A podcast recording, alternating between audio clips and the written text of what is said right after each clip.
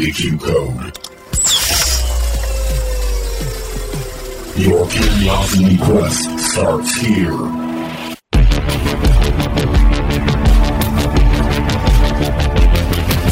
Hello! Hello, hello. A little bit of Miss Doubtfire there for you. I was kind Oh, of that's wondering what what, that it was? was. Hello! Toodaloo. Wait, Is that when uh, Wait, Mrs. Doubtfire has the pie on her face? Yeah. Hello! Welcome to the QCO podcast. Travis, Danny, and Alan here, ready to go through some questions with you. But first, well, actually, no. You want me to go through the questions first, right? Yeah, highlight them, and then He wants me to highlight them first. there's a very specific. This is what we got in store for you guys today. is some good stuff.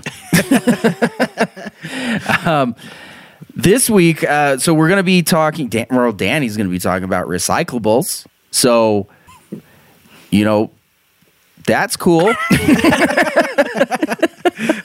I was actually pretty interested when he said that. I was like, oh, I've wondered.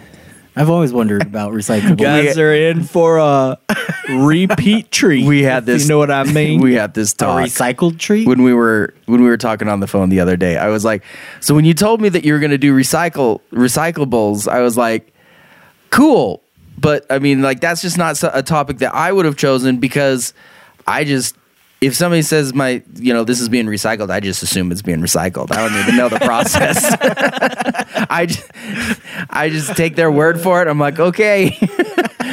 but so there's that. Uh, then we'll move in. Alan's got a uh, uh, another solar system trivia part two for us.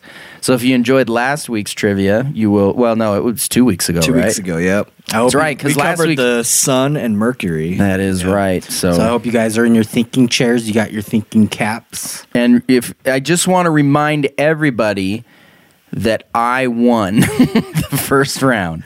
It's because you So- have a thinking cap on. I did not bring a hat. Um, and then we will go into uh, my question, which is something that I've kind of thought about as we uh, get closer to the NFL season. And it's not, I mean, it is a a sports topic, um, but not necessarily. So, I mean, if you're a video game fan, you like, you know, Madden football, this might be interesting. Or, you know, I don't know. It's I'm, just I'm not a big gamer, but is Madden still like the game to play if you're playing a football game? pretty much, yep. In Yep. um, so basically, and we'll get into this, but uh, you know, is the Madden curse real?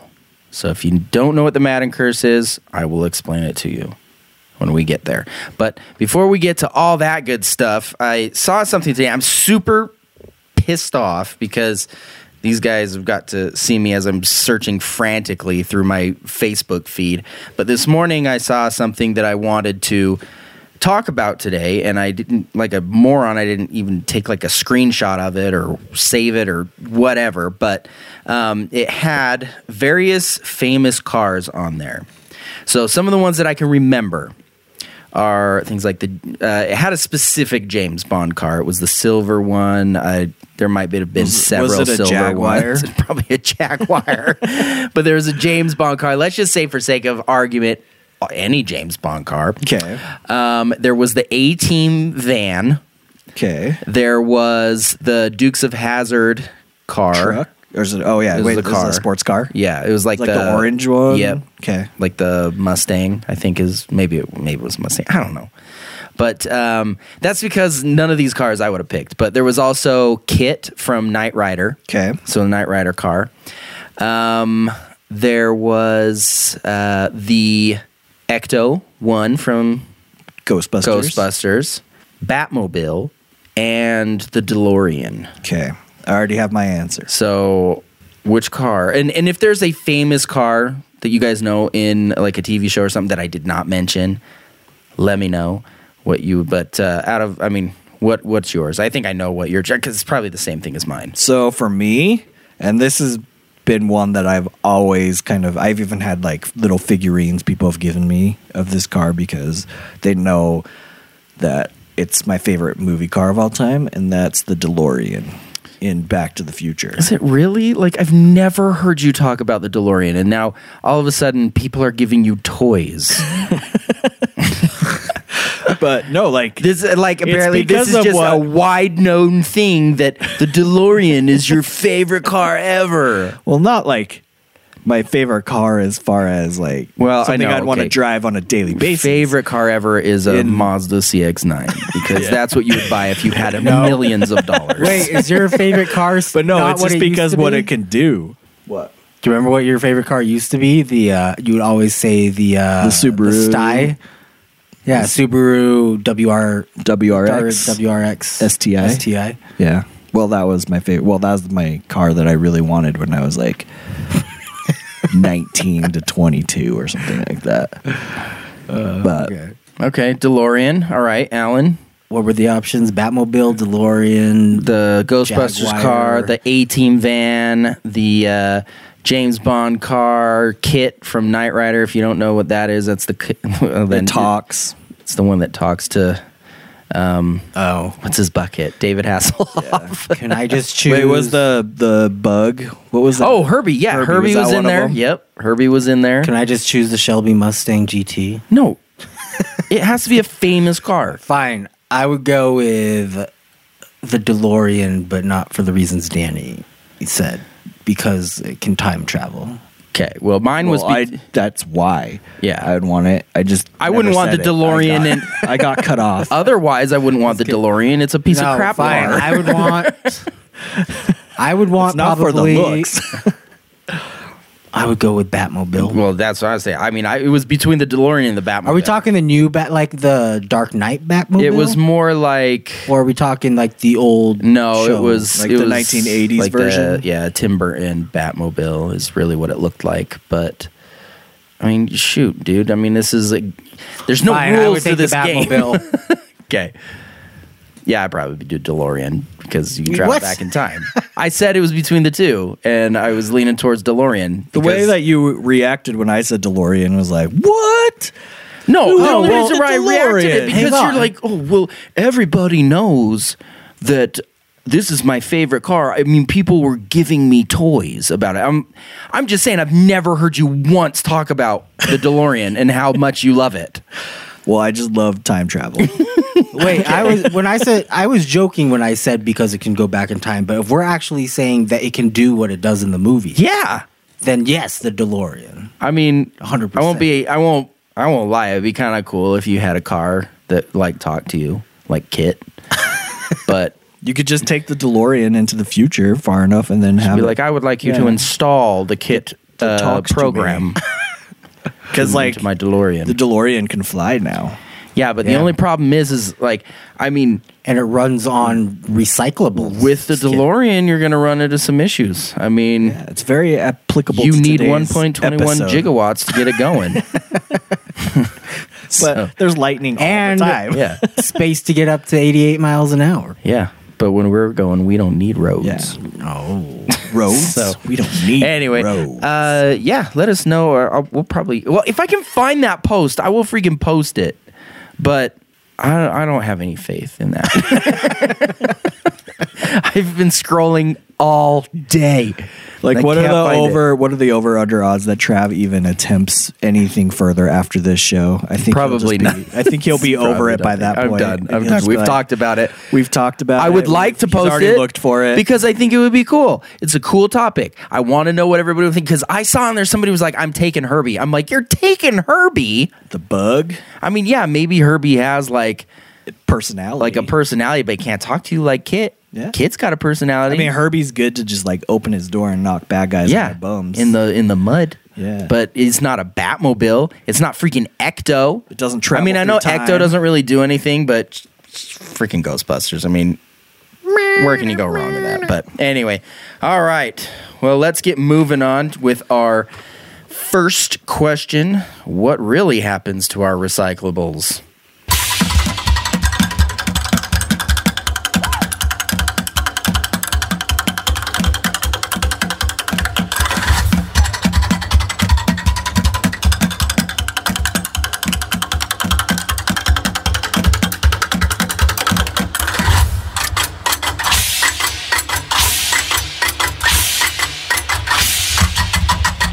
Good heavens, Daniel.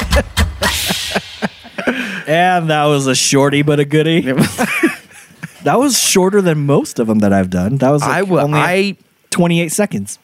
just want to see you do one that's like I think yours might be longer. mine is not longer than yours. How many seconds is yours? It's like not even twenty. well, It's 19 seconds. this is pretty good for me. Less than 30 seconds. Less than a minute is is pretty But good. That was recycled percussion for anyone who was curious what the heck that would have had to do with recycling. These guys were playing drums on like upside down Milk bottles. Buckets. buckets and barrels and ladders. I mean, is that really like the definition of it? I was just like taking something and then just using it for another purpose. I mean, is that really has it been recycled, or is it just you flip the bucket upside down? I would say I would say it's not as much recycled as like Just reused. Yeah, I guess that's Or there's a difference. Yeah, repurpose is what I was gonna say. yeah. because they have like the three R's that they're always advertising, and it was like something like reuse, Reuse, re, re- repurpose, and recycle. recycle. Or I don't know. You did recyclables. yeah, I did read. it. reduce. Reduce, Reuse, reduce, reduce, reuse, recycle. Yeah, there we go. But I did not focus on the three R's today. I just focused on one. One R. one R, and that's the recycle. So the reason that I did ended up doing this topic, which actually turned out to be fairly interesting, is because we had a couple of listeners by the name of Dave and Mary who requested specifically to find out what happens to their recyclables because they wanted to know.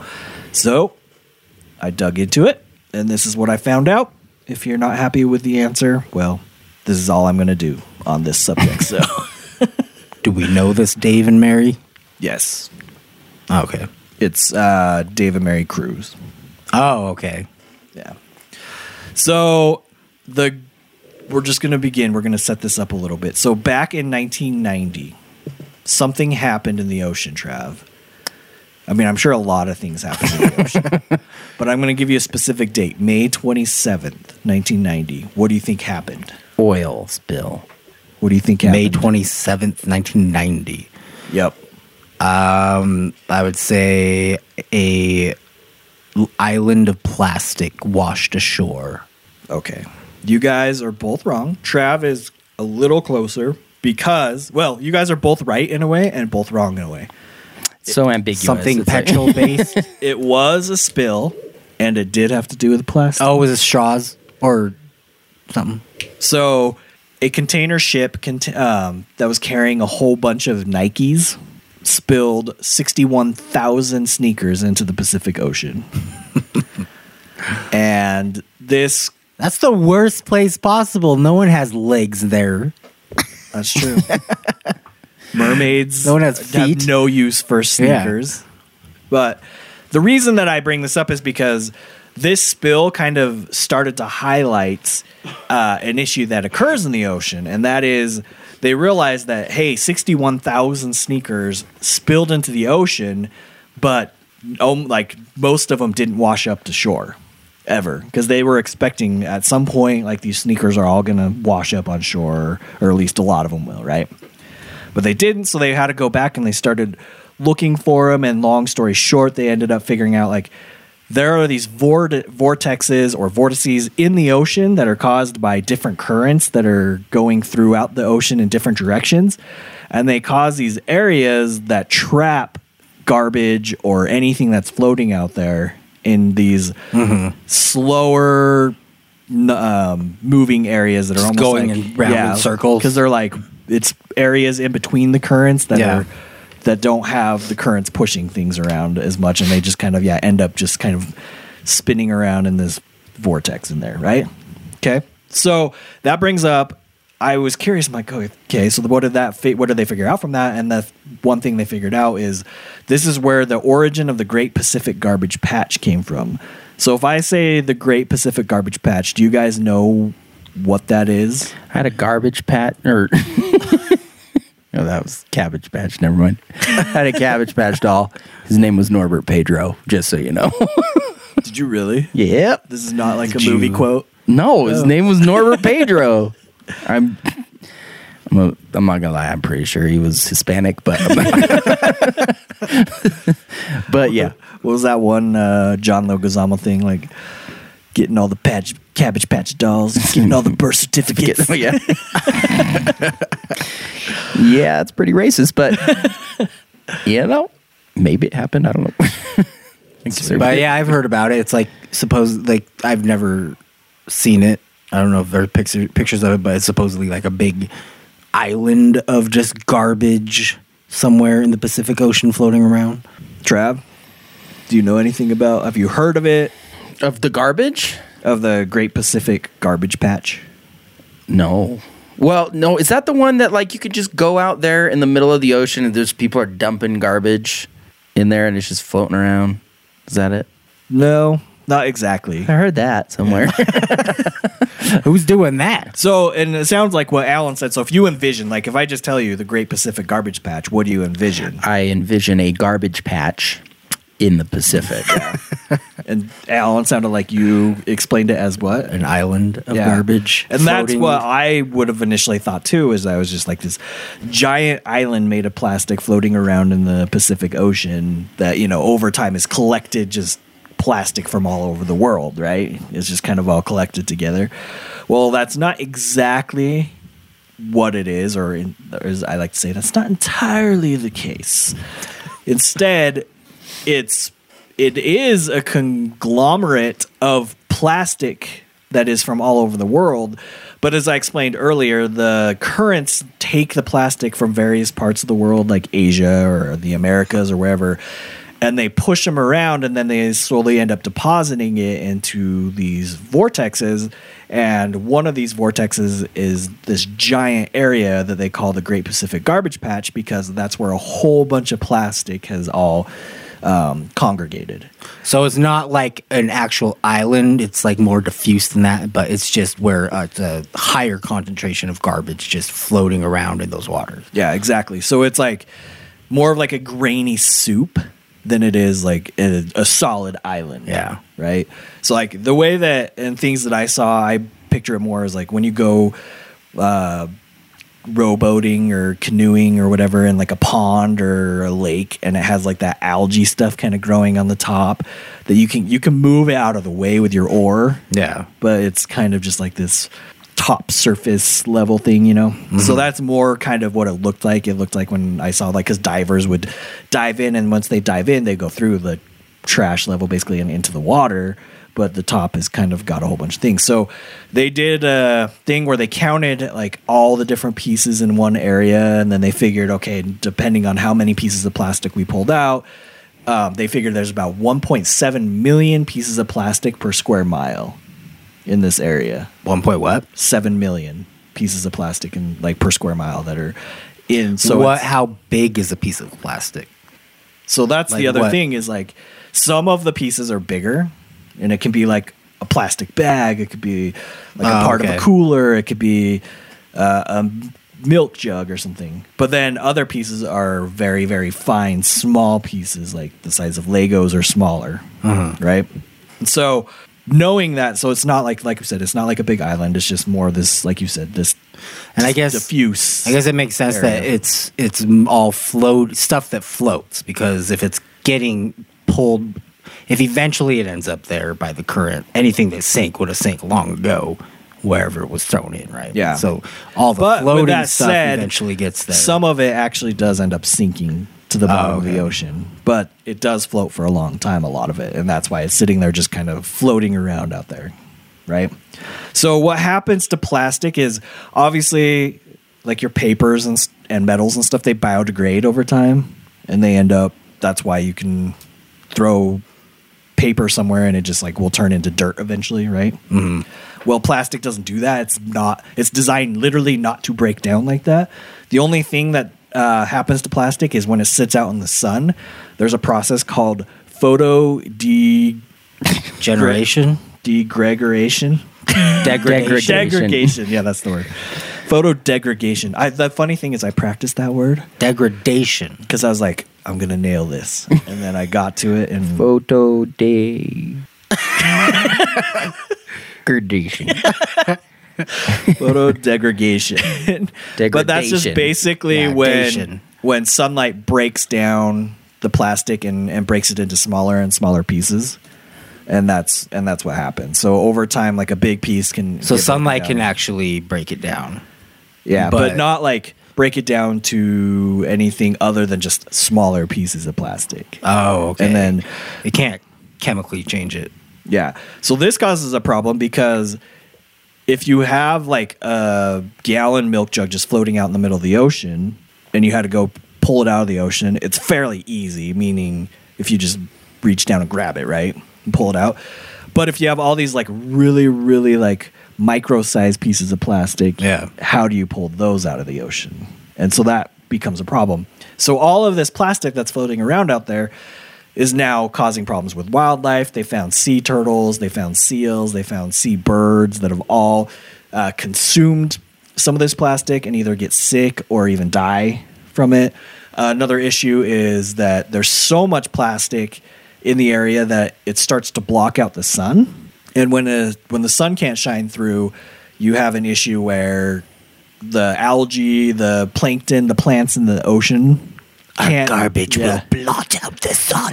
can't grow anymore because there's no sunlight getting through or not enough sunlight getting through. So then naturally the animals that eat those, the fish and the different mammals and stuff that come through and eat those starve or don't come to that area anymore and then the predators that eat those animals obviously don't have as much food or or whatever. So it's like this continual cycle that just perpetually makes the circle of life like Yeah. not work if that makes sense. Sunlight and then like is it plankton or algae or whatever that can't grow? Is that what you're saying?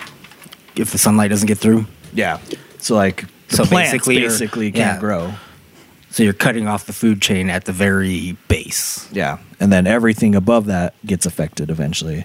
So they're kind of projecting at this point if we continue to put plastic into the ocean at the rate that we're doing right now, the total volume of plastic in the ocean, they figure will outweigh that of all the fish in the ocean by the year 2050.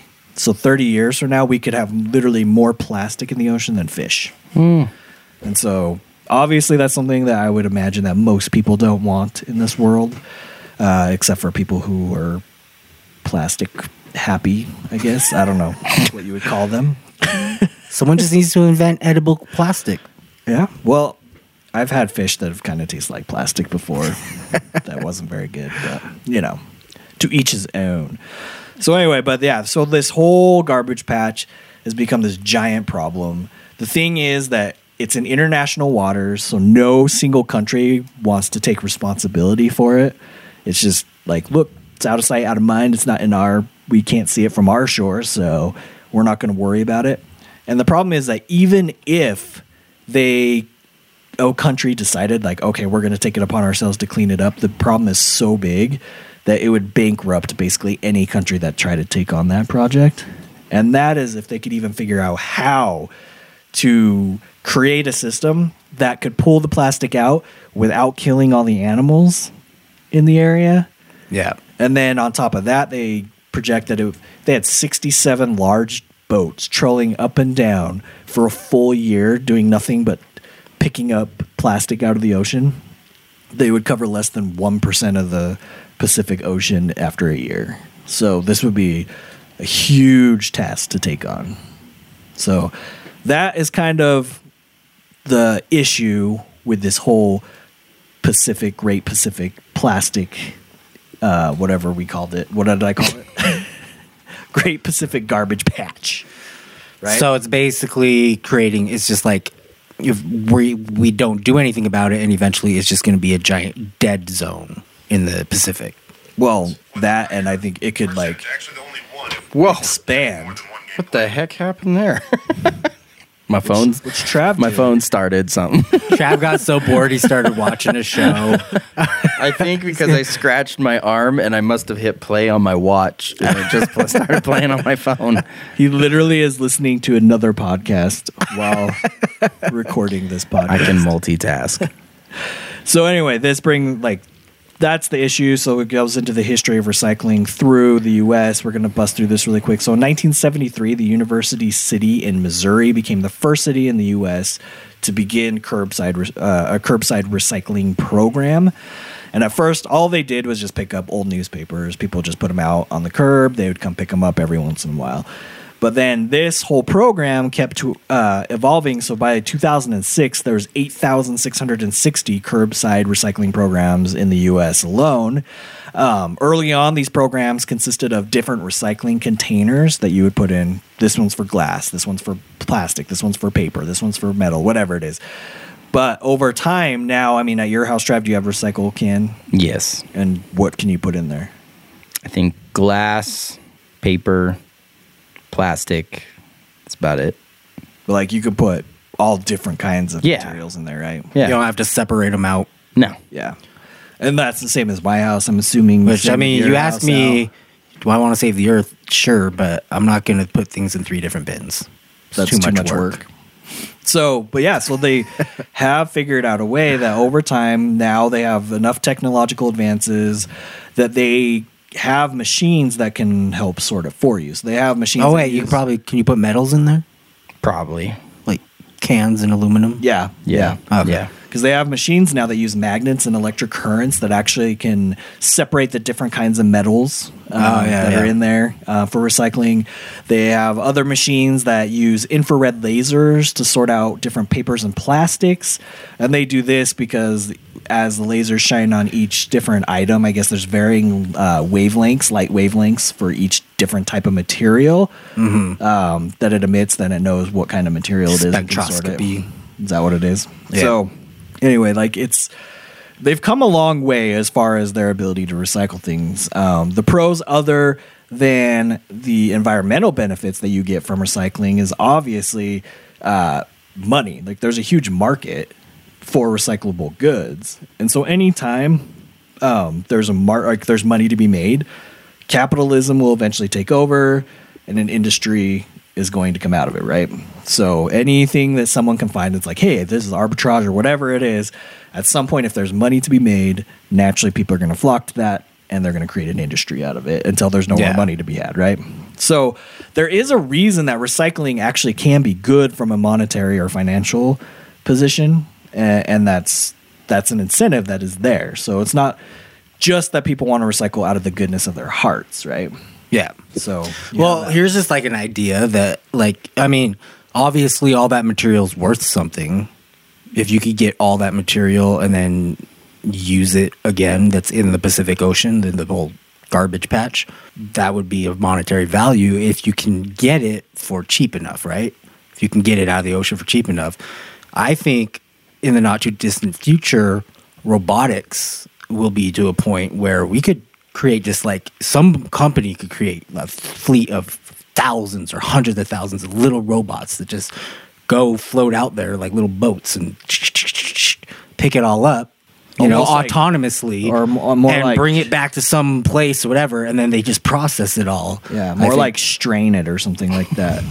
Sorry, I'm just picturing. or strain it yeah I'm something Just, I'm just picturing like this robot coming back and he's like holding something, like bringing it back to his maker. And the guy's like, You damn robot, that's a rock, you dummy. I told you to get But- plastic. i mean i'm just thinking off the top of my head Just like, thinking of like WALL-E. kind of. I mean, it's more like, I don't know, it's more humanoid. oh danny loves the Danny's- humanoid Danny's robot. favorite C3PO, words. huh? See, I wasn't thinking humanoid at all. I was thinking just something that's specialized for just doing Yeah, that. I could see what you're saying. You know. Yeah, like these little vehicles that just float on top of the surface of And the like, ocean. yeah, if they're floating on the strain the water until they're full and have then they come a have a little uh, solar panel on it, it just takes care of all the energy needs right there.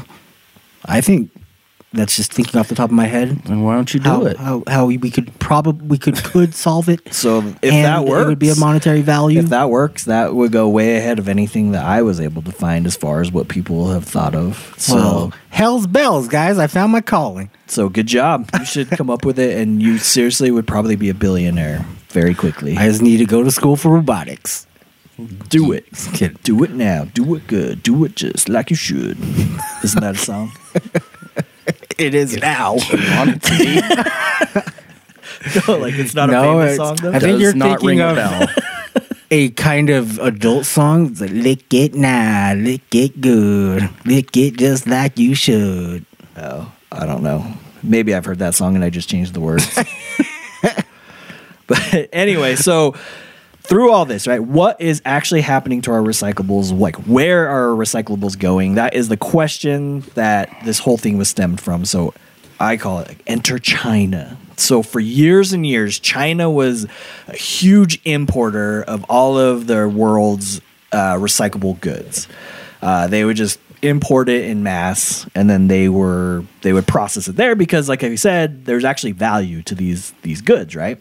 But um, a couple years ago, China realized like, dude, we just don't want we're we don't want everyone's trash anymore because everyone was just sending them like everything, whether it was recyclable or not.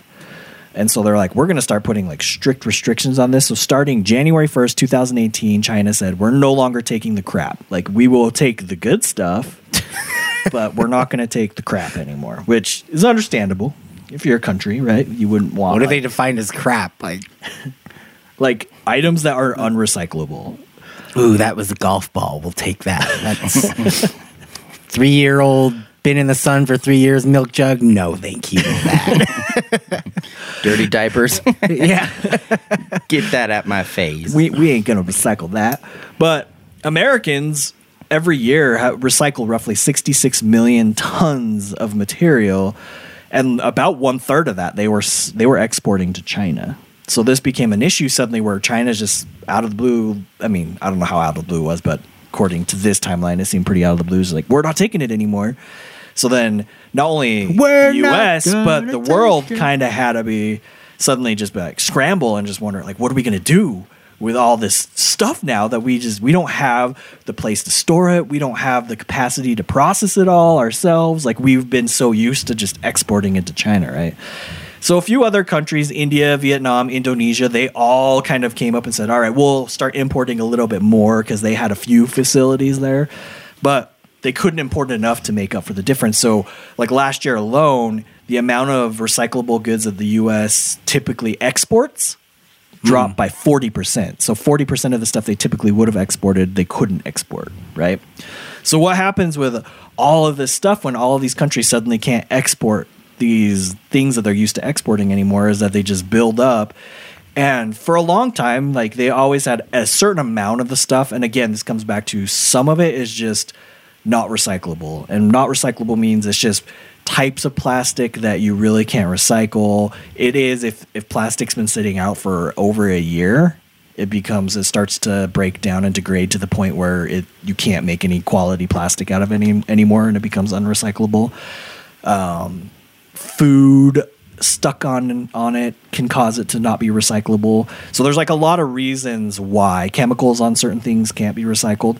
That a lot of it can't be recycled, and that would just end up eventually uh, being shipped to landfills and and dumped at a landfill. Well, now that we have all this extra material, even though it's good material, there was nowhere to take it. So eventually, they just had to landfill it.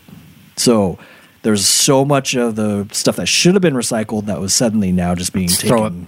throw it into the great garbage patch. It's already there. I mean, what should, what else should we do with it? so, yeah. So now that's kind of just been the answer is well, we just got to throw it away, which is kind of sad because there's a lot of material that could have been recycled that isn't recycled anymore. Mm-hmm. So, so now that China's no longer accepting all this stuff, um, what else do you what what else can you do with it? That's the question. Like, Well, obviously, like in my head, the two issues, like I said before, are manpower and ener- and then energy because you need energy to process it all. Right, you're it's going to take a lot of heat to melt stuff down and reprocess and everything. So that's why I am optimistic about ro- autonomous robots. Like I was saying, that's all the manpower you need. You don't need This is gonna humans be- out there doing it. You just become the autonomous robot show. you just make a fleet of robots. That's all the manpower you need to gather it, and then to process it, and then the energy. Uh, Elon Musk is doing awesome things with solar. I think solar is going to take off soon. I think we're really going to eventually get into this green energy environment where we have a lot of energy. Yeah, there's a lot that you have to go through to get solar. So like, isn't But- Elon Musk trying to come up with uh, roof shingles? He that already are did. actually, or he did come up with roof shingles that are actually solar panels, Hmm. and you can just shingle your roof with those. Have you seen them, Trev? I've heard of them, Oh. but there's Would issues. you put those on your house? No, Why? Why? because they're not functional yet. It's a technology that hasn't been perfected. So you'd basically shingle your whole house, and then one thing would go wrong, and you'd be spending tons of money to upkeep. You know your But solar eventually shingles. eventually, yeah. But it's technology isn't there yet.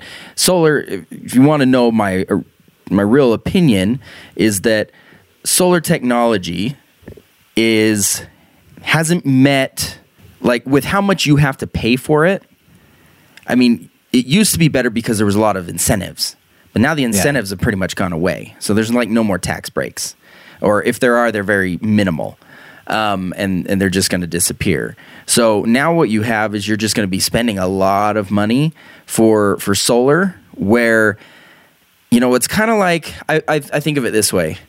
It's like the best thing to do for people is to eat healthy, right? But eating healthy is actually way more expensive than it is to eat like crap. So that's why we're all fat. But so like in the same thing with solar, solar is actually the right way to go. But it's just not affordable. And you can have as many people knock on your door and tell you that it is, but it really isn't.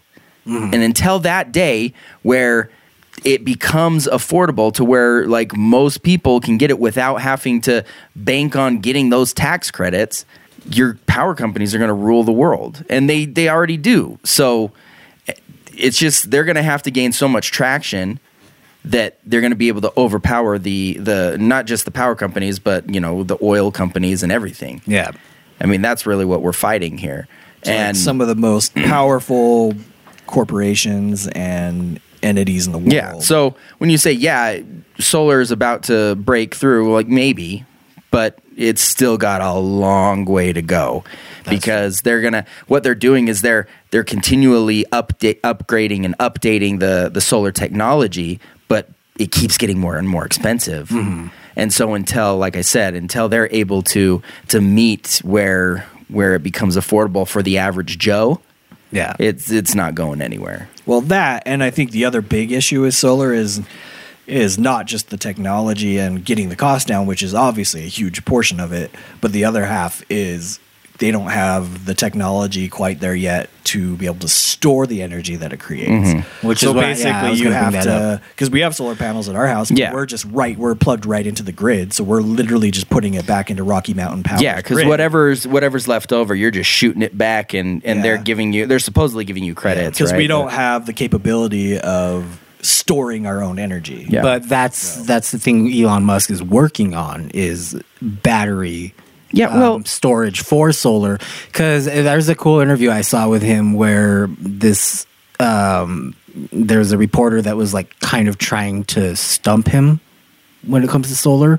So she was like, "Well, you know, in China, the most populated country in the world, and like the cities are like so huge and they're s- buildings stacked on each other, you know, like high rises, whatever. Yeah. You can't have solar in cities like that. So it's never going to happen. And he's like, well, actually, that's where batteries come in come in handy. You have batteries on every on every building, you know, every apartment unit plugged into the grid and the grid is coming from all like most of the population of China is on the coast. Like that's the vast majority. Tons of open space in China. He said he said literally you could easily uh, power all of China with solar that Yeah. way. If you have big solar farms in vast open areas and then they're just feeding energy into the cities. Yeah. No, I completely agree. I mean, solar energy is. I mean, they came out with uh, what like wind energy and having like those like The turbines. the turbines and stuff, and that's all fine and dandy, Yeah. and it works, but it does not work nearly as well as, As we- solar as energy. we need it to yeah, right now. Yeah, because also you know that type of stuff is. I mean, you have windy days. You have. I mean, I guess you could fight the the fact like, oh, sometimes you don't have sunny days, but solar still works when it's cloudy. Yeah, but so But that's what it comes. that's back where to is the batteries. If you can store when you get it, Because but you could, if you could store enough, like in the summer months, to like take you through the winter. I mean, I'm I'm optimistic like- that it'll eventually get there, but it- chipmunks with acorns. yeah, but it's it's it's not Yeah. somewhere. It it yeah, it's not. I soon. agree with you. And I would say it's like twenty years off at least till we're like even. Do you miss the solar to all solar? industry at all, Trav? No, but then again, I wasn't really. I mean, I was recruiting for the solar energy or for the solar industry. I wasn't. I wasn't actually participating in it. so you know, and I was only doing it for ten months. So there's there's not a lot of. uh But you sold Danny on it, didn't you? I just referred him. Oh. I just said if you're interested in it. I had nothing to do with actually selling him on it. He had, Oh. he had he had a sales guy come and talk to him. So, but I I warned the sales guy when he was coming over. I said, dude, you're not gonna. This isn't an easy sell by any means. I said you are going to have to give him facts. The kid literally lives and dies by facts. And Is if that why facts, he came in and he's like had all these numbers, Yes. and spreadsheets Yeah. ready, and he's like, "I was told that you uh, really need to see like all the numbers." Yeah. and I'm like, "That is true." I said, uh, and that's basically what I told him. I said, look, if you want to make a sale, you have to show him how it's going to benefit him, and not just by telling him. Don't use words. He doesn't like words. he sucks at words. Show him numbers. Show him s- stats, data. Like that's how he's going to understand it. And, And he's like, no wonder I was so impressed. and that, and, I really thought that company had it down. yeah. I think the only word he said was "hello," and then it was just like numbers after that. Hello. Seven point two times. Just kidding. But anyway, I think we've gotten a little off topic, Yeah. but But yeah, no, exactly, and that's cool insight to have from Trav, who actually worked in the industry for a while. So, um, several. So the point is that we were getting back to is yes, like a lot of this unused recyclables, especially plastic, ends up in landfills, which is not good for the environment because when things sit there and biodegrade, especially like organic material, it creates uh, methane gas, and actually landfills are the third largest. Uh, producer of methane uh, gas in the world, and methane actually causes problems in our atmosphere and with our climate, right? Yeah. So the other option you can do with plastic is, I guess you can apparently you can burn it, but the you can burn plastic. And people, there's actually companies out there that do that. They burn plastic to create energy. So it's like another form of creating energy. But oh. The downside of that is burning class or yeah, plastic produces carbon emissions and other harmful chemicals such as mercury and lead and puts that into the atmosphere. And so it's been found that burning plastic is actually causes more harm than even burning coal does. Yeah, because if you ever burn, if you ever burn plastic, it's just like black smoke, isn't it? Yeah. So it's not like a clean Black, form of smoke. creating energy by any stretch of the imagination.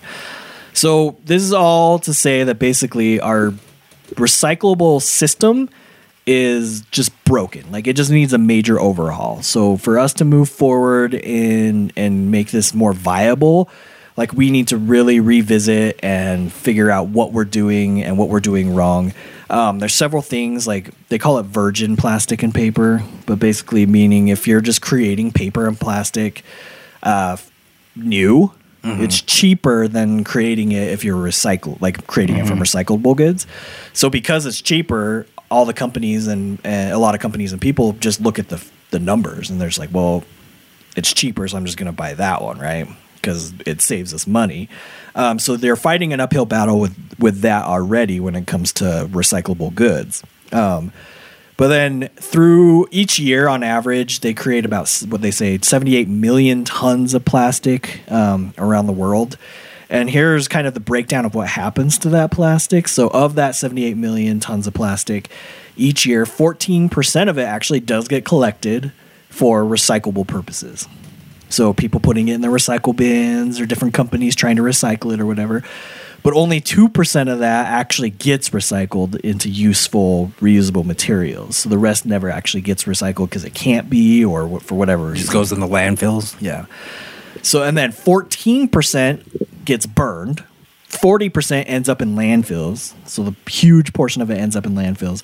And like 32% of it ends up just polluting the environment in some way, one way or another. A lot of it ends up in the oceans. And that's what. So if I filled up to the brim my recyclable bin outside, then like the bottom half a foot would probably be recycled.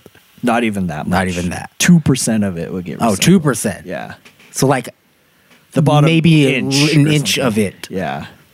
will get recycled. The hell am I putting it all in there for? How does that make you feel, Trav? Just doing your, your just doing your part, man. but at least two percent of it's getting recycled. It could be worse, right?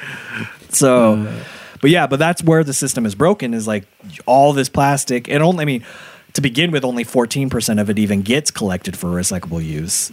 But uh, most of that apparently isn't even getting recycled.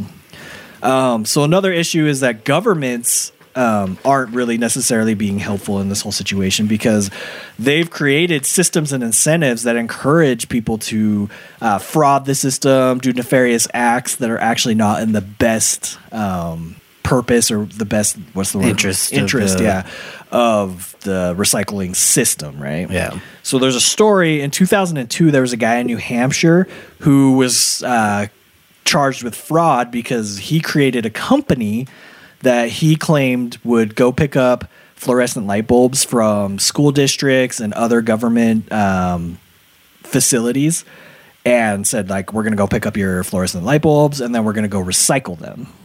And so they paid him a fee to do that. He would just go around his company and they would just pick up all these light bulbs and supposedly he was recycling them. Well, eventually it was figured out that all he was doing was he was picking them up and then he was finding empty abandoned buildings all over the country and just shoving all of the light bulbs in those buildings and not doing anything with them. And he was just collecting the fee. So he just was defrauding the system by not really recycling them, claiming he was, and then just dumping it in random buildings. And I'm sure eventually like buildings he didn't even own. Uh, it sounded like it was yeah, just random empty buildings. He would just find like a, an abandoned building somewhere, and he would just fill it up with These home, fluorescent light. this homeless guy comes home to his abandoned building. he lives. He's like, what the hell is? Where all these light bulbs come from? What's going on? So yeah, so I mean, you have stuff like that happening. Another major thing is in the United Kingdom, they created a subsidy program that they were hoping would spur recycling. Because I mean, I think in the U.S. sometimes it seems like we're kind of behind when it comes to recycling compared to like some of the European countries and some of the Asian countries even.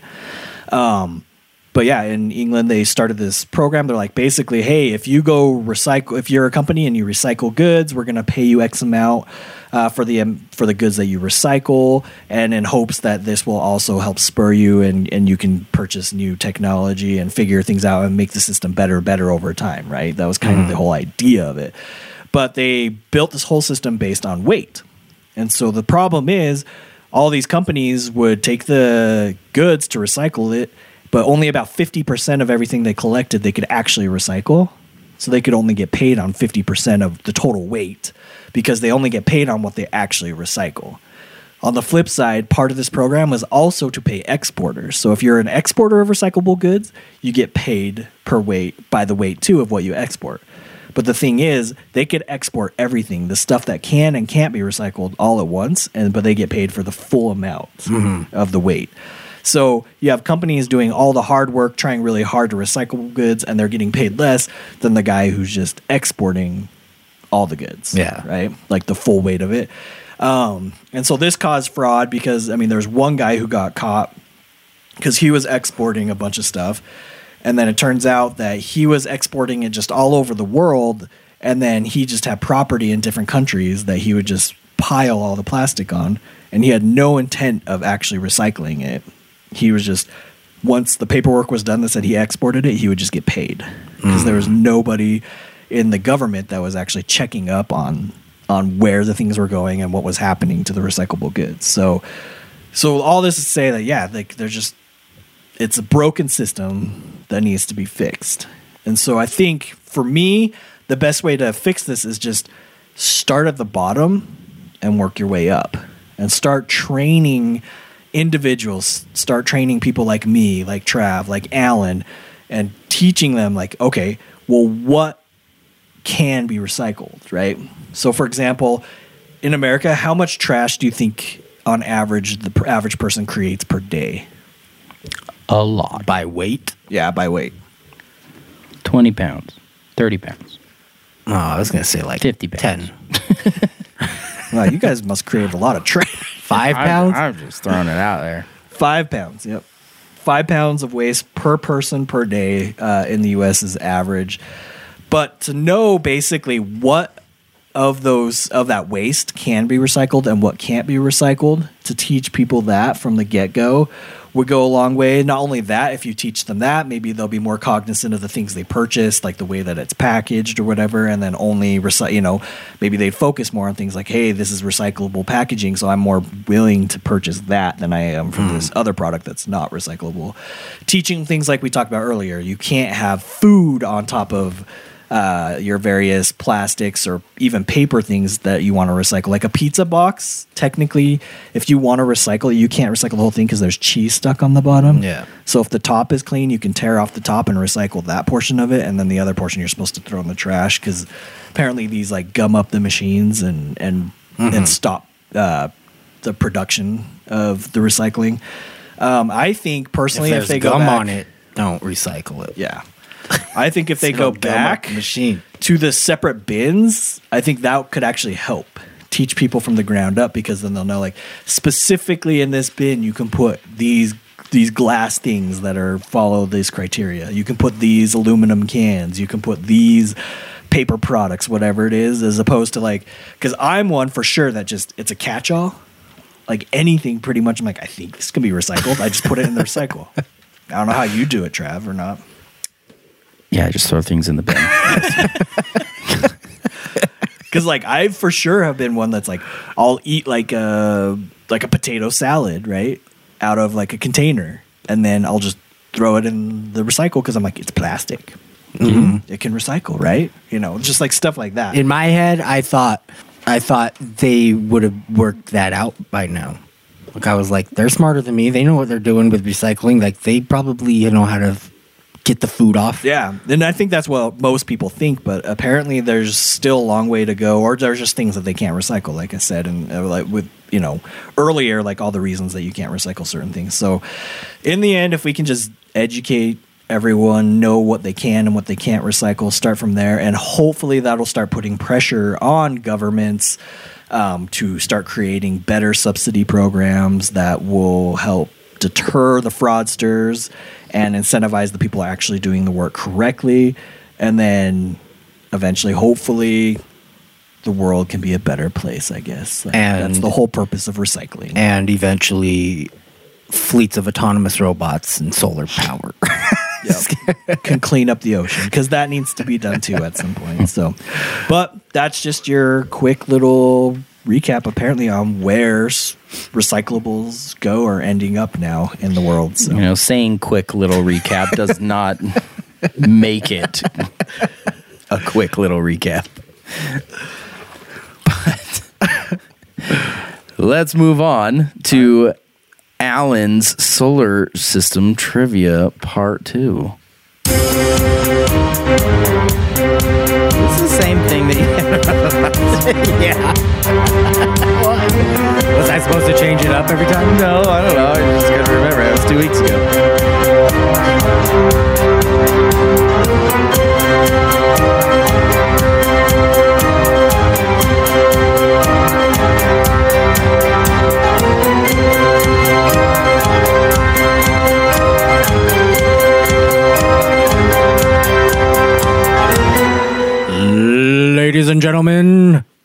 Welcome to Solar System Trivia Part 2 Venus and Mars. I would before we start the solar system trivia game, I would just like to point out that if we ex-nay the solar panel discussion, my part came in at under 30 minutes. Okay, that was my fault. I added a lot of time to that. No, it was a good discussion. But yeah. I'm just I'm just teasing Trav. Okay. Let's go. For some reason, anytime I can talk talk about Elon Musk, I do it. It's your favorite CEO. Yes, indeed. Who's your favorite CEO, Trav? I don't have one. Never thought about that. All right. So you guys know how this game works. You remember, right? Yes. Okay. Uh, we are going to flip a coin for who goes first. Who's going to call it? Uh, I did last time, so 'Kay. you're up. Tails. Heads. Yeah. Come on. Did Danny lose last time? Yes. it's a 25% chance that I fif- lost both weeks in a Is it row. 15 questions again? Yep. Okay. All right. Let's go with. And I sw- don't get any ideas about the bonus question. it's not the same type of thing anymore. Let's go with number five. Number five. All right, you're going to keep track of score for me? Yep. Sweet. So, number five true or false? Mars has one of the largest canyon systems in the solar system. True. You suck. Yay. Correct. See, why does he get all the 50 50 things? Coin flips, true falses. He gets them all, All right. of them. It's the first question. What we call the Grand Canyon is 277 miles long, up to 18 miles wide, and attains a depth of over a mile.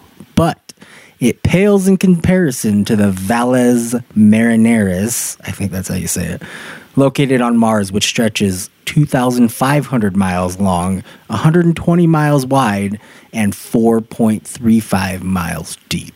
Why do we have to name them such weird things? I know. Like, I mean, we're the ones naming them. Why do we have to name it something we can't Valles pronounce? Marineris. Like, are you wondering like why we don't just name it the Big Grand Canyon? Or just like BAC, Big Ass Canyon. On Mars. they just call it back. Yep. So, anyway, that's just my thought. But What number did you pick, Trav? five. Uh, let's go 15. 15. Is there some time, type of game theory you're running here? Just kidding. Yep, this one's worth 15 points. All right. Why is Mars red?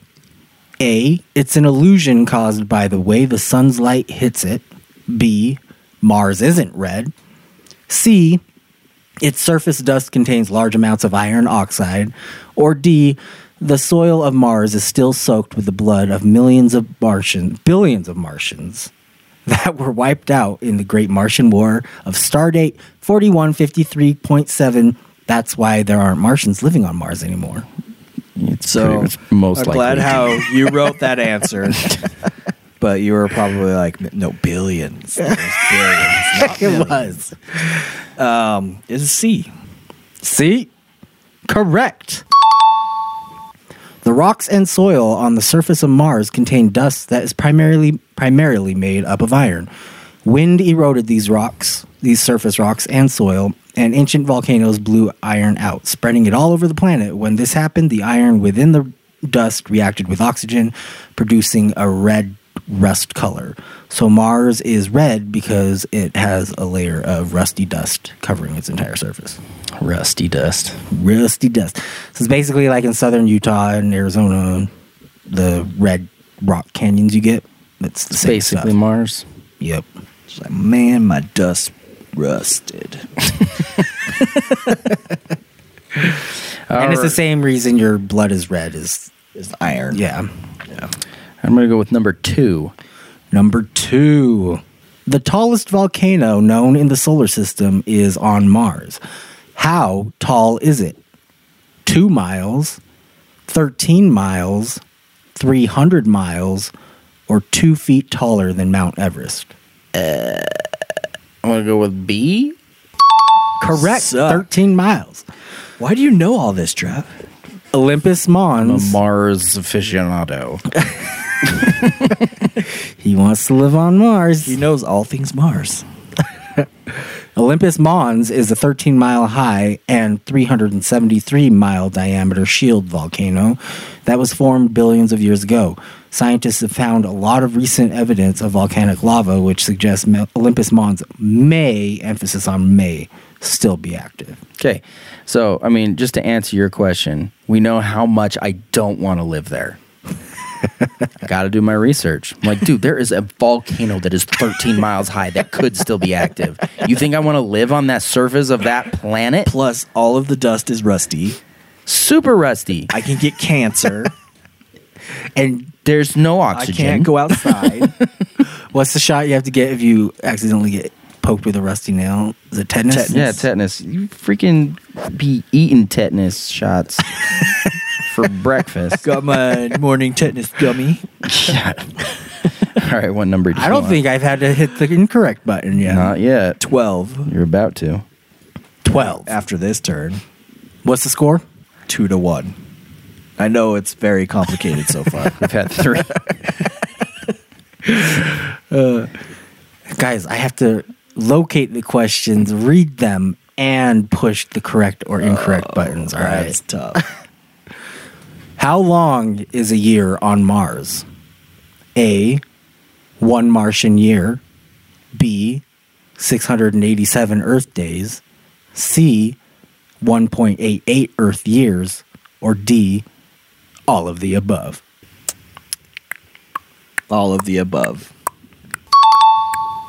Correctamundo.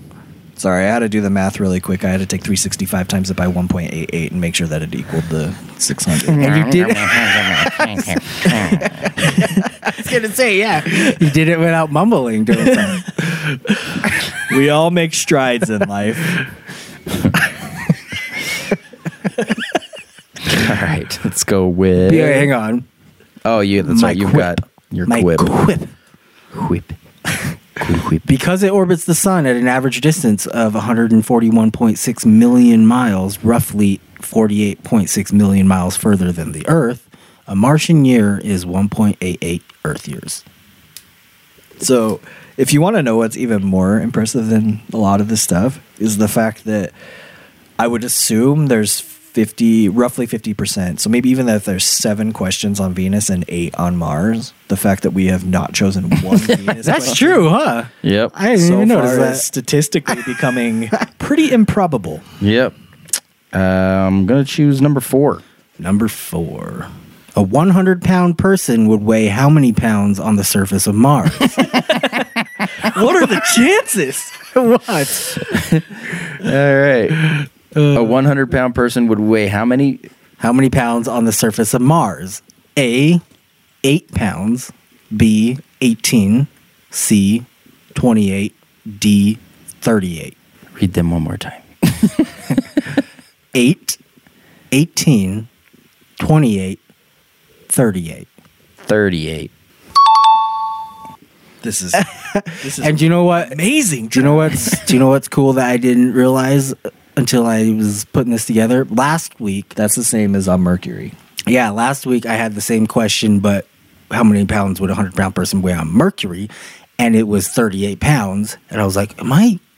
Did I mix them up or something?" And then I went and looked it up, and Mars has slightly a fraction of a percent more gravity, but it's still basically thirty eight pounds. But it keeps you the same So weight. yeah, Mars and Mercury. I didn't know basically the same exact gravity.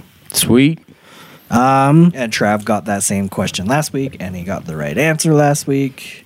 so of Actually, the planets, I think I got it. Yeah, I was gonna say I don't think I got it, but of the planets in our solar system, Mercury has the lowest surface gravity, which is thirty eight percent of that of Earth. Mars comes in a second with just a fraction of a percent more gravity. Thus, on both planets, a hundred pound person would weigh approximately thirty eight pounds. I just, I'm glad we read that twice. I didn't read it before. I you just knew what it was Word because he wrote it down earlier. Already said it. okay. I wanted to read All my. right, what are the chances that we get six Mars questions in a row? I'm going to go number 14. Why are 14. you already going to circle it? because because I've already figured out what you're doing. He's he's making strategy where there needs to be no strategy. What It's is he doing? Strategy. It's just I let Bullcrap. you He's do all the- mirroring what I'm doing, just in the higher end. Okay, uh, Trav. First of all, did you take like some kind of enhanced medication? I between like the last time I saw you because you are like picking up on everything that I'm doing. I am very intuitive. It's what my job is. I, I'm, I'm a He's a hundred percent on his Mars knowledge. he freaking knows a ton about solar panels, which is awesome. And he knows he caught on really quick that I am mirroring his. Yeah, I knew that. I knew that after the first one. so, well, maybe after the second one. I had my suspicion after the first one, but You took the limitless pill. yeah. Uh, all right. This one's for Danny. Yes. The atmosphere of Venus. Oh, oh no, now it's friggin' done, son. The atmosphere of Venus is blank times denser than the atmosphere of Earth. 0.6, 10, 5, or 90.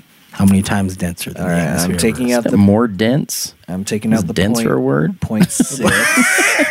Maybe. it was 0.6, 5, 10, or 90. Yep. denser than that of Earth. It's definitely not 0.6. I think it's more than 5. 90 seems. I'm going to go 10. 90! I mean, no. I will say 90. Son of a gun! Yep, it's 90. Trav, I don't like this game. Venus is the terrible You've planet. done this twice now. We're 100% where on Mars. where you where you give the the answer away after you get it wrong. it sucks. All right. About the same pressure that is er, exerted. Wait, what did I write here? Oh, so it's 90 times the pressure of uh, Earth's atmosphere, which is about the same pressure that is exerted on an object on what what is it? Where did I write? Oh, that is exerted on an object one kilometer deep in the Earth's ocean. Oh. I wish that you you could have just said that verbatim like you did the other one without reading it. All right, I'm going to mess Danny up here because there's a way he can mirror this. Um, seven.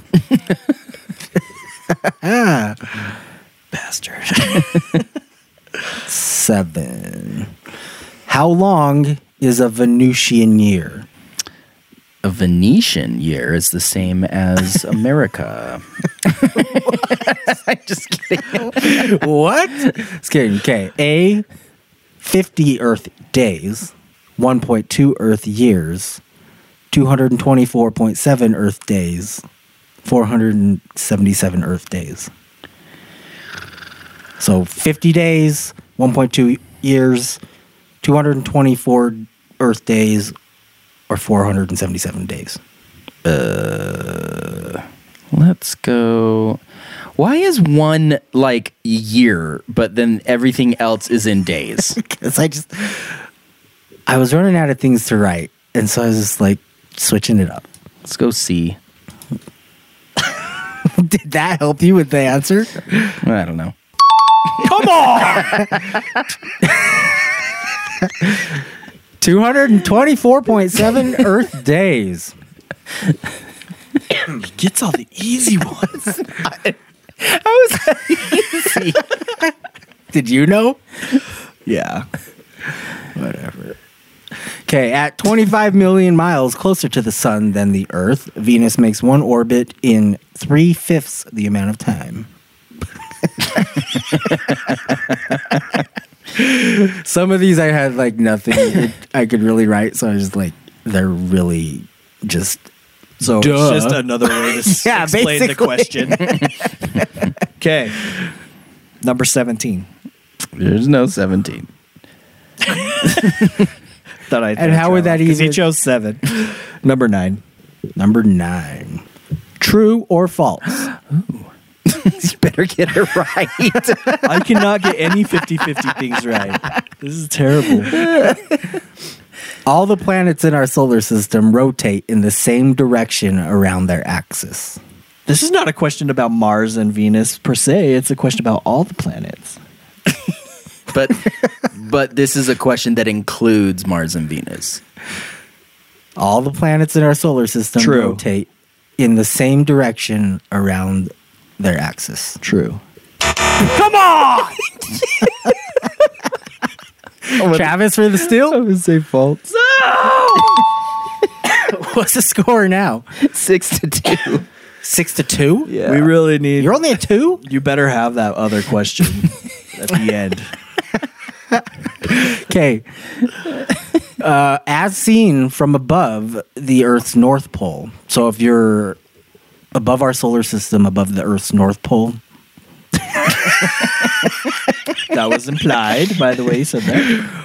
all planets in our solar system rotate in a count or in a counterclockwise direction, except for Venus. That's where Venus comes in. One theory of why this might be is that when the solar system was younger, an enormous impact knocked Venus upside down.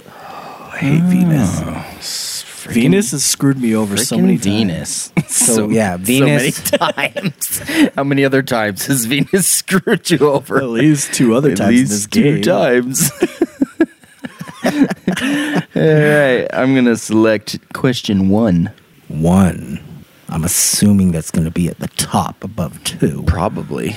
Venus is the blank planet from the sun. Third, first, second, or fourth. Fourth. Oh. oh wait, no, second.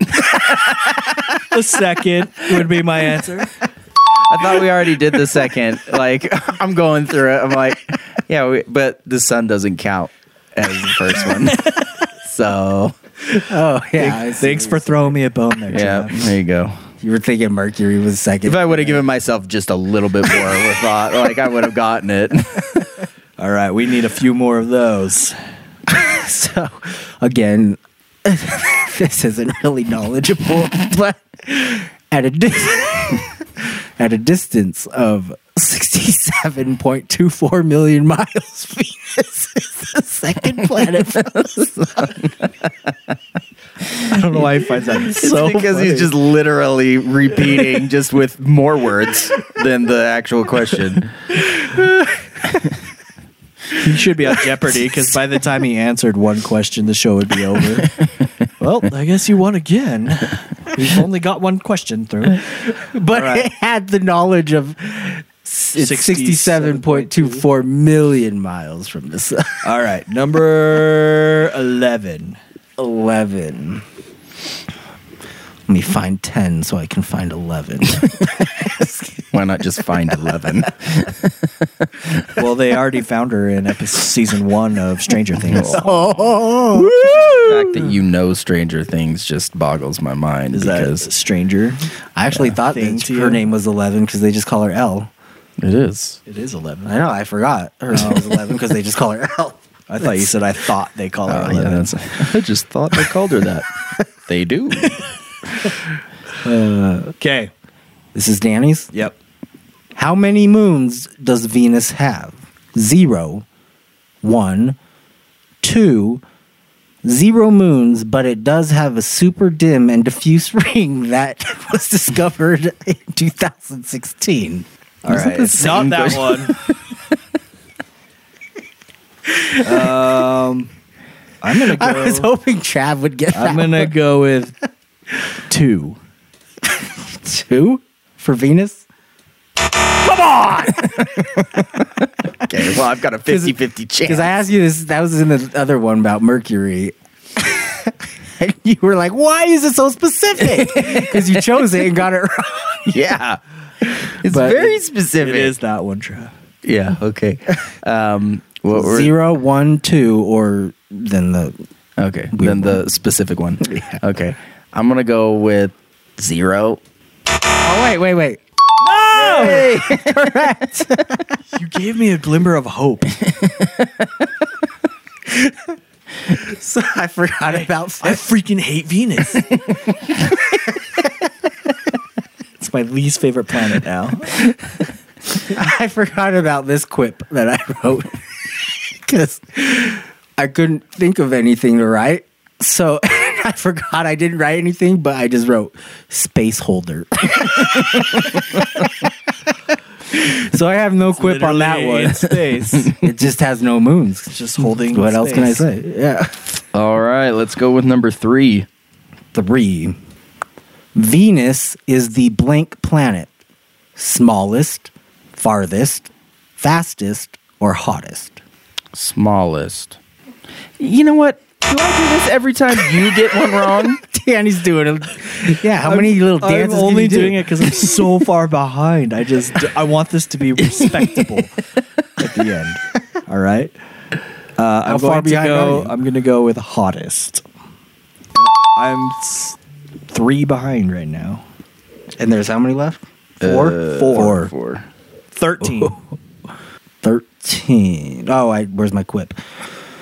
With its incredibly thick atmosphere composed of 96.5% CO2 to hold heat in, Venus gets the trophy for hottest planet in our solar system, registering an average surface temperature of 864 degrees Fahrenheit. dun, dun, hmm. dun. By men and What number did you say?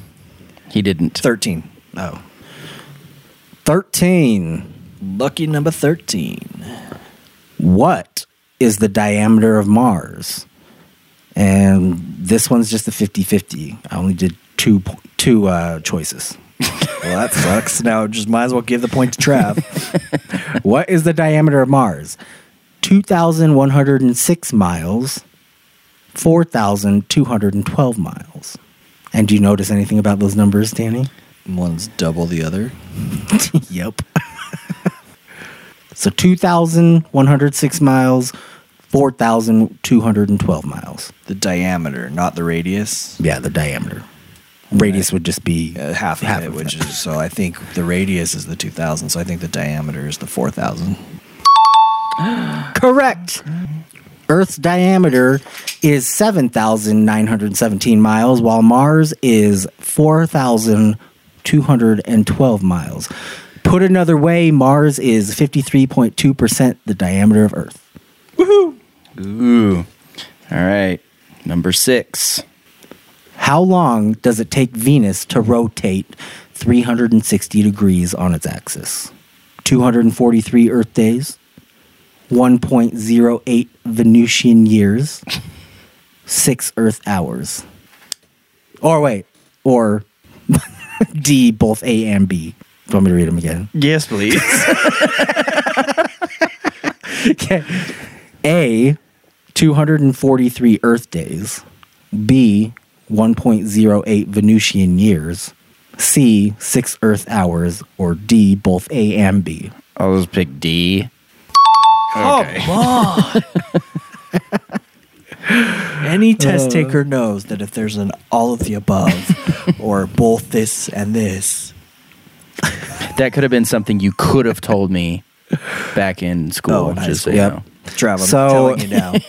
So basically, 243 Earth days is equivalent to 1.08 Venusian years.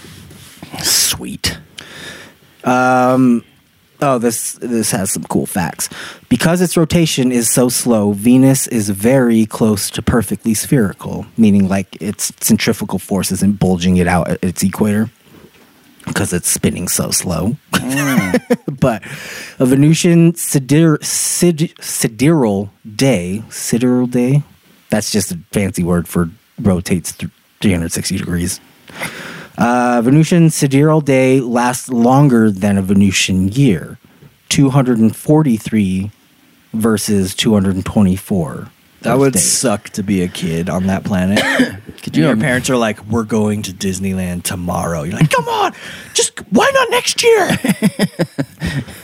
Venus's equator rotates at 4 miles per hour, whereas Earth rotates at 1,037 miles per hour. Venus's rotation has slowed down in the 16 years between the Magellan spacecraft and Venus Ex- Express visits. Each Venusian sidereal day has increased by 6.5, or each Venusian sidereal day, yeah, has increased by 6.5 minutes in that time span. Do you think they just like if you had somebody living on there, like would you celebrate New Year's or just tomorrow? tomorrow. all right, we got two left, eight and ten. Ten. I'm 36 years old, but I'm like 30 days old. Yeah. Anyways, you said 10? Yep. What is the average temperature on Mars? Minus 81 degrees Fahrenheit, 2 degrees Fahrenheit, minus 350 degrees Fahrenheit, or minus 200 degrees Fahrenheit. The average. Yep. So that would be like the heat and the cold. I think it gets colder than it gets hot. So I'm going to say minus 81. Look at Correct. What's the score? Um, eight to six. Does Danny have a chance to come back? Um, not unless you got something planned at the end. This is dumb. There better be. The average temperature, well, you hated the bonus last time. this time I want it. the average temperature on Mars is 81 degrees, minus 81 Fahrenheit, but surface temperatures can reach a high of about 68 degrees Fahrenheit. So that's like a nice day here um, at its equator, and a low of about me- negative 230, 243 Fahrenheit at the poles. Hmm. Interesting. All right, let's wrap it up with number eight. Eight. How many moons does Mars have? The moons. Wait, are you doing this one? Yep. it got the answer in there. So how many moons does Mars have? Zero, one, two, or no moons, but it does have 14. no moons, but it does have 14 known asteroids that are too small to be categorized as moons orbiting it. It's thought to have captured these orbiting companions with its gravity from the nearby asteroid belt. Why is it so specific? that it's such a long answer. I feel like that's like should be it because that's like you spent so much time on it. That's why I picked it the last time or the other one. This time I could be tricking you, or I could be the real thing. Ah, I just want to pick it. I want to pick it. You're going to? Yes. Suck, Okay. Trav. Yeah! I made all that up. Does it sound All right. real? I'm gonna go. I'm gonna go with zero. I only did it because I wanted Trav to get it again. okay, you're going with zero for Mars? Yes. One. It's two. Come on. I was gonna say two. I should have gotten another turn. Whatever. Hang on. Neither of us got it. Mars's moon, wait, Mars moons are among the smallest in the solar system. Phobos, 13.8 miles across, is a bit larger than Deimos, 7.8 miles across, and orbits only 37 or 3,700 miles above the Martian surface. No known moon orbits closer to its planet. It whips around Mars three times a day. So the moon comes around three times a day. You know, it could. So if somebody was like, That's "Which moon do you like the most?" And he's like, "The most." He's like, "Well, no, I know that's my question. Which one do you like the most?" The most. so dumb. It whips around three times a day, while the more distant Deimos takes 30 hours to orbit each day. takes the most time. to orbit well done, Trav. Phobos. You're gonna like this part, Trav. Phobos is gradually spiral, spiraling inward, drawing about six feet closer to the planet each century. Within 50 million years, it will either crash into Mars or break up and form a ring around the planet. See? You're gonna love that. Also, another reason why I don't be on Mars. there could be a giant meteor or moon, really, because it's not a meteor; it's a moon. Phobos. So, what's the score? Uh, Eight to eight to six. Who's winning? Me. Was that all the questions? Yep. Okay, we do have a bonus winner take all question. All right. Finally. And this one goes to who's losing? Danny. Yep. I wanted this one to go to Trav. but you can both answer it. But Danny, if he gets it correct, he'll win. What's the whole purpose of the game? Because whoever's It's a yes or no question. Do you think we should colonize Mars and why or why not? That is Wait, is there a right or wrong answer to this? I don't know. I think we should colonize Mars because that will split up the human race into two different planets. So if something were to happen to one of the planets, there could still be humans alive to carry on the species.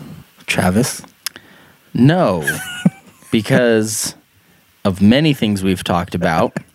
And if we're going to murder our planet, we don't deserve to live on another. So, Danny's correct. Yes. Just kidding.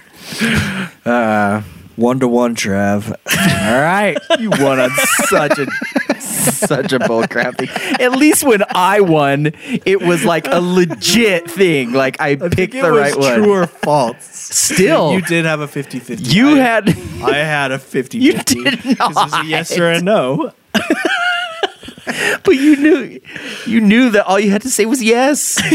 because it's all about the opinion of the of the quiz maker.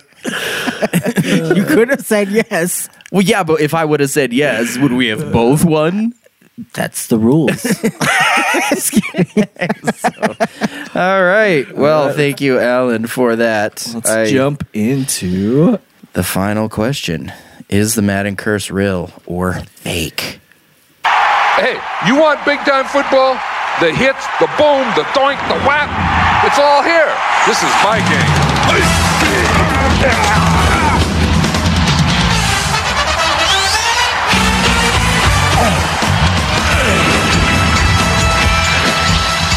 Yeah. I just want to point out that I really miss John Madden. He was the best one to listen to because he said so many funny things, so many stupid things.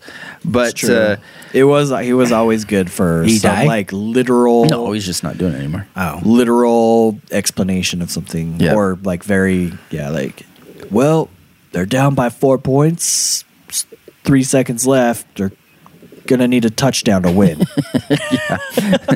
That's all right. And he also loved Brett Favre so much that uh, you know he'd just be talking about whatever, and he'd tie it into Brett Favre. He'd be like, "You know what? I like coming to this stadium. They got really good grass. You want to talk about good grass? Let's talk about good quarterback. Brett Favre. He's a good quarterback. thought you were gonna at least go into like jeans or Nope. something and then tie it to Brett Favre and how he he advertised Wranglers N- no, it's grass. but anyway, if you don't, if you're not familiar with it, so um, I mean, there have been football video games back. I mean, I don't know. Was the first one Tecmo Bowl? I don't. I don't know if it one I can was. think of the first one I can I think of. but you could probably had like more simple than Tecmo Bowl though. Yeah. like and actually made it been like still it's football Yeah, I mean, there, there could have been some other ones, maybe even before video games. It was just that one, like metal, like football filled, where you just put guys on there and they're all magnetized, and then it like, Like vibrates, and then they're just all like, it's like it's not even a game. It's like I'm just watching these guys like vibrate. That sounds weird. but uh, but anyway, so um, since the beginning of uh, Madden, so uh, it started back in 1999, and the idea was that you know they wanted to take the kind of like it player, the the I'm not saying like always the MVP or anything, but just like a really like one of the most popular players of the year, and they're gonna throw him on that year's version of Madden.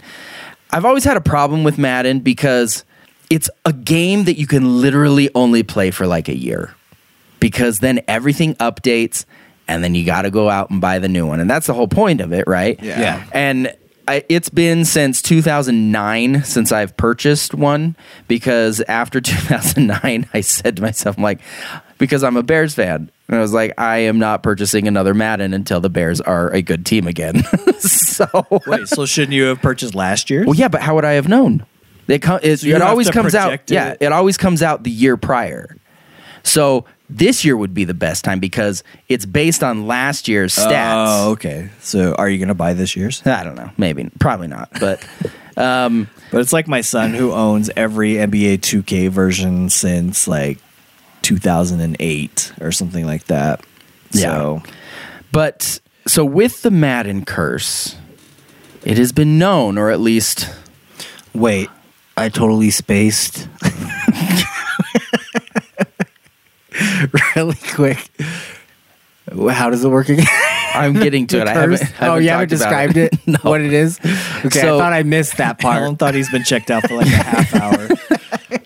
I came back to the conversation. I was like, "Oh crap!" So whenever they not gonna know put what they're saying. a player on the cover of the game, the next year they either have like some type of a down year or it can even extend past that and like just have a horrible rest of their career. Like injuries, Injuries or, just statistically or you know teams. yeah, something like that. And so I was thinking uh, and I think it's just because I saw a uh, a commercial for the new one coming out, and I was like, or the, maybe that already is out. I don't know when they come out, but it's because the Bears haven't been good for so long that I haven't cared. No, I think it already came out because there's a big to do about it, like right before the preseason started. Oh, okay. And players were, some players were mad because they didn't have as good of like Madden ratings. That's right. Okay, yeah, it's come out. others or at least the ratings have come out. So I don't know if about the game, but anyway, so I saw that and I was sitting there thinking, I was like, you know, how many of because I've I've heard of the curse. I know of a few of them in the past, but I don't know all of them dating back to 1999.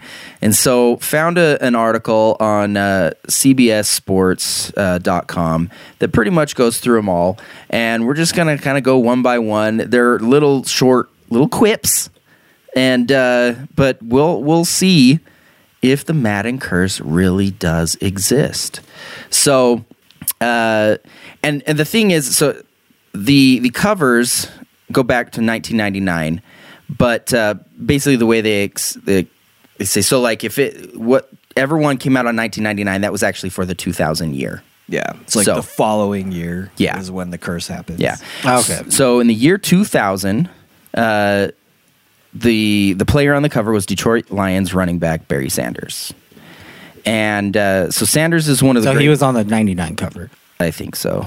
I mean, it says 2000 on this, but we'll get the gist. Oh, okay. I mean, doesn't really matter. But anyway, so Sanders is actually one of the greatest running backs. I mean, if you know who he is, of I mean, to play the game.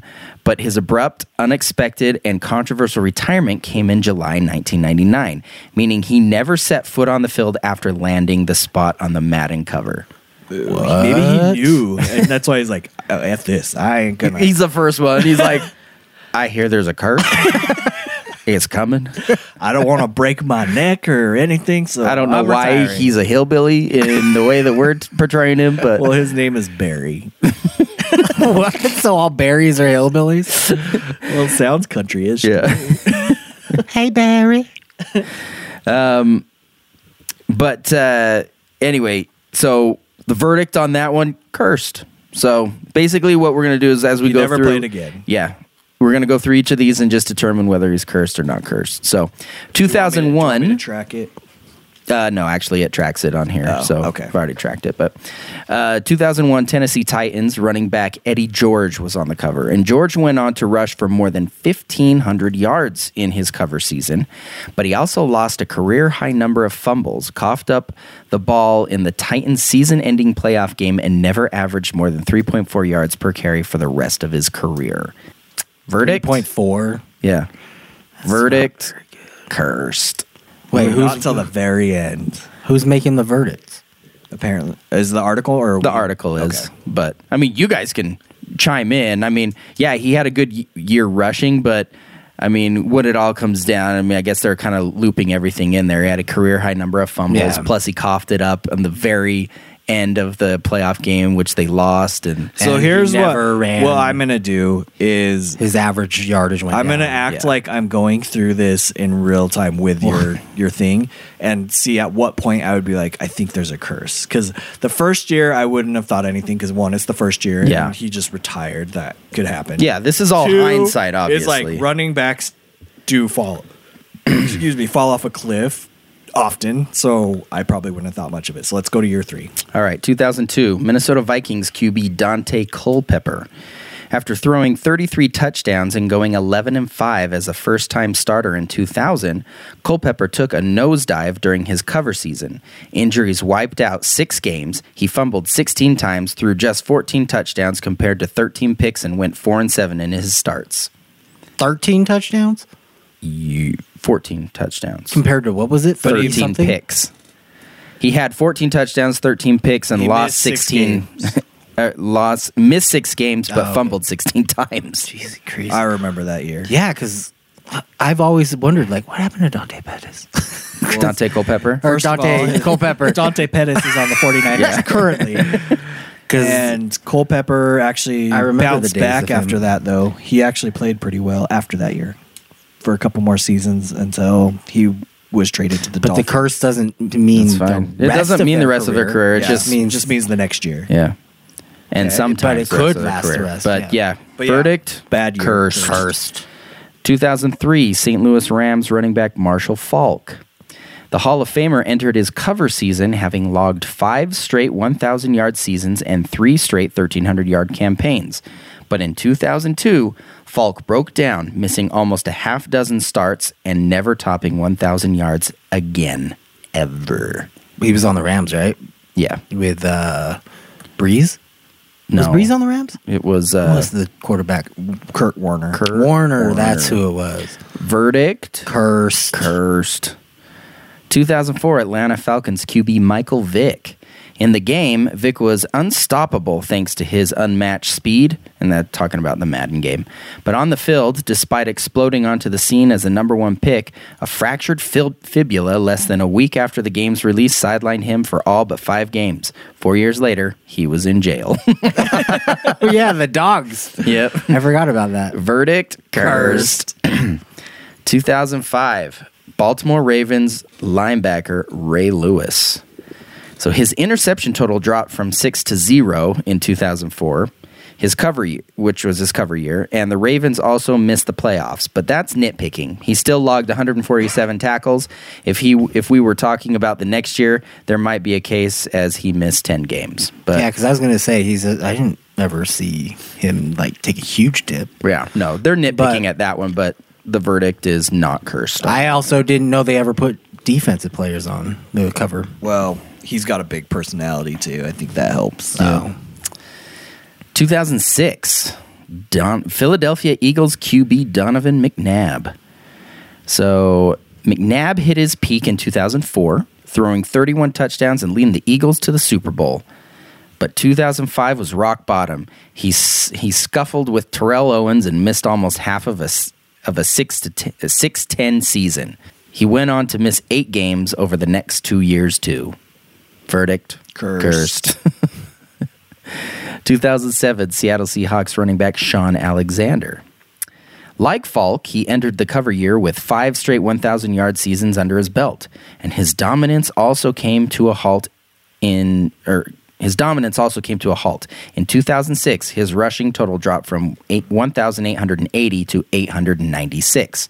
And two years later, he was out of the NFL, a Washington Redskins washout. Verdict cursed. 2008 Tennessee Titans QB Vince Young. He was Offensive Rookie of the Year in 2006. For his cover year, though, Young threw just nine touchdowns compared to 17 interceptions. Missed a game and earned a seat on the bench for 2008, never fully regaining Jeff Fisher's trust. So wait, uh-huh. I I did. He had a good year Yeah, Apparently. is he the because he was awesome he the in college, but Texas I, Longhorns guy? Rookie Yeah. of the Year. Yeah. Yeah. I always, I never, I don't remember that. I always thought he just kind of came in and never really was that great. He was but- good enough to get on Madden. So, but he was cursed. 2009 Green Bay Packers slash New York Jets QB Brett Favre. So EA be so uh, what is it? EA Sports. EA Sports. Um, what's EA stand for? It's like something arts, entertainment arts. I don't know. Uh, began making Favre the cover athlete as a tribute to his Packers career, which had just ended. But then Favre forced his way out and into New York. All he did there was throw an NFL high 22 interceptions and hurt his shoulder before moving to Minnesota. Cursed. Wait, so Wasn't did that he? Be- also when he got in trouble for, For saying, s- sending the oh, sending the dick pics? Yeah, that's Yeah. right. Yeah, to the yeah. wait, did you said he retired and then came back? No, it just said before ending there and then moving to Minnesota. Oh, okay. 2010 Arizona Cardinals wide receiver Larry Fitzgerald, but also uh, they had. I remember this because they also had some other versions where it was Pittsburgh Steelers strong safety Troy Polamalu. Oh. And uh, so Fitz had one of his standard Pro Bowl seasons with more than a thousand yards, but Polamalu missed a career high 11 games in 2009 thanks to an MCL injury, recording a career low 20 tackles before sticking to the sidelines. Verdict: half cursed. Electronic Arts is what. Electronic Arts, that's what it was, not entertainment. Uh, 2011 New Orleans Saints QB Drew Brees. Uh, throwing 33 touchdowns and earning another Pro Bowl selection is good stuff, but Brees had what uh, constitutes as an off year this season. He graced the cover, throwing a career high and franchise record 22 picks. His Saints also lost to the 7 and 9 Seahawks in the playoffs. I remember that year. I don't think he's cursed. He was that year. He's not cursed anymore, but he's he was cursed then. 2012. Aha. Cleveland Browns running back Peyton Hillis. Who? For real? He made it? yep. And I, I actually watched. Oh, this is actually why I picked this because I watched the thing on it, um, and how like he was because there was like a lot of voting going on, and he was just like one of many, and he had a good year the year prior, but he wasn't like better than a lot of the other uh, well, he was kind of like people that were up a for no it. name that just Yeah. kind of like popped a little bit that year. Yeah. That's, why I'm, that's why I'm surprised he made the cover of Man. and then it just trickled down and trickled down and it was like everybody in cleveland must have been voting like numerous times and then because he was like super surprised that he got it but anyway so it says on here it says you forgot about him didn't you hillis grunted his way to a thousand yards as a surprise lead back in 2010 but during his cover year he missed a half dozen games with an injury averaged just 3.6 yards per carry and ran his way into a journeyman backup career Verdict cursed. Cursed. So to 2013 Detroit Lions wide receiver Calvin Johnson. Megatron. Megatron. If anyone broke the curse, it was Johnson, who had both a career and historic season the year he was on the cover. Although, like Barry Sanders before him, he retired relatively early a few years later. 2012 saw him post a whopping 1,964 receiving yards. Holy cow. Not cursed. Almost 2,000 yards. huh? Yeah. Dang. Why he's called Megatron? Because he's just big or something? It's amazing. Just- yeah. It's his nickname. But Yeah. he was known to like anything within like 10 feet radius of him he could catch. Like he, they did like sports science on him and Dang. he Yeah. could get there. 2004. Wait, that was the Giants? no, Red, uh, Detroit Lions. Detroit Oh, Detroit Lions. 2014 Minnesota Vikings running back Adrian Peterson. Cursed. If Johnson shattered the curse, Peterson may have reignited it in thir- 2013. Fresh off his sixth 1,000 yard season and two years removed from a historic 2,000 yard campaign, he missed all but one game after being indicted on child abuse charges. All right. That's cursed. yeah, cursed. 2015 Seattle Seahawks cornerback Richard Sherman. He inter- uh, his interception total dropped, and his Seahawk and his Seahawks failed to repeat as Super Bowl champions. But otherwise, Sherman was still at the top of his game during his cover year. It was only after the season he had to undergo Tommy John surgery, so not cursed. Because although his team didn't make it, that doesn't mean that he was cursed. So. Uh, 2016 New York Giants wide receiver Odell Beckham. There's a case to be made that 2015, Beckham's cover year, is when the flamboyant wide receiver really started rubbing people the wrong way, especially with a one game suspension for his fight with Josh Norman, which I do remember. But he still dominated on the field with 1,400 yards. Not cursed. Almost there. You So, had him on your uh, fantasy team, I did. and you won. Was that the year that he like proposed to the kicking net? I think so. Yeah, he was he, he was having a well because he like got in a like I think it was after a fight like he went over and he kicked the kicking net and he like broke Yeah. it or something. Oh. And then the next week he like went and said sorry to the kicking net, and then he proposed to, it. So in 2017, New England Patriots tight end Rob Gronkowski, the five-time Pro Bowler, was coming off another double-digit touchdown season in 2016, but he missed virtually all of the Patriots' first four games with a hamstring injury. Then finished with just six starts due to a herniated disc and another inju- and other injury issues. Verdict cursed. And finally, Tom Brady. 2018. Oh, I hope he's cursed. With a chance to win a sixth Lombardi trophy, Brady was bested by the Eagles' backup Nick Foles in Super Bowl 52. But he still threw for more than 500 yards in the game after winning yet another MVP award at the age of 40. He's immune to the curse. Not cursed. so basically, when it comes down to it, so what what does history tell us? So, using the verdicts, nine out of 10 cover athletes from 1999 to 2009 were actually cursed, whereas just five and a half out of 10 have been cursed in the last 10 years. So, Maybe the curse is losing its maybe it's losing its power. We don't know, but we know overall, I mean, we're talking about 14 and a half cursed people and like, yeah, five and a half not cursed. so, I'd say it's more cursed Yeah. than, than not cursed, but So if you could go though back through that and just figure out if you could take out the running backs, it'd be interesting to see how many were cursed and how many weren't cursed because running backs it makes sense like after a lot of the those you're like after 4 seasons, after 5 seasons of, you know, then they fell off, but that's that's normal. yeah. So it'd be interesting to go back and just see like of the non-running backs how many were cursed. I'm not going to do that right now, but Well, we can no, do it not right now. You can do it later. Okay. Anyway, that's it for the day for the show. Thanks for listening in. Um, like always, we ask you to uh, come and, or we invite you to to come and, and speak with us on our website qcodepodcast.com. You can also catch us on our social media pages Twitter, Facebook, and Instagram at QCode Podcast. And of course, leave us five star review if you like what you hear. Um, other than that, um, Did you mention YouTube? you can catch us on YouTube and everywhere else that you're listening to us. I'm So, making pretty sweet videos for our uh, episodes with you can visuals. listen- You can listen them to them there, Yeah, so if you want And to watch, check them out on YouTube. like a screensaver pretty much. basically, but it's better than nothing. That is true. Have you guys, you guys have been watching. I it. have, I've seen them. They're not just screensavers. okay, we'll discuss pretty- this Maybe. I haven't watched the last few. What have I been editing all these videos for? Making going them on nice YouTube. and sweet. All right. Thanks everybody again for listening. We'll catch you next week.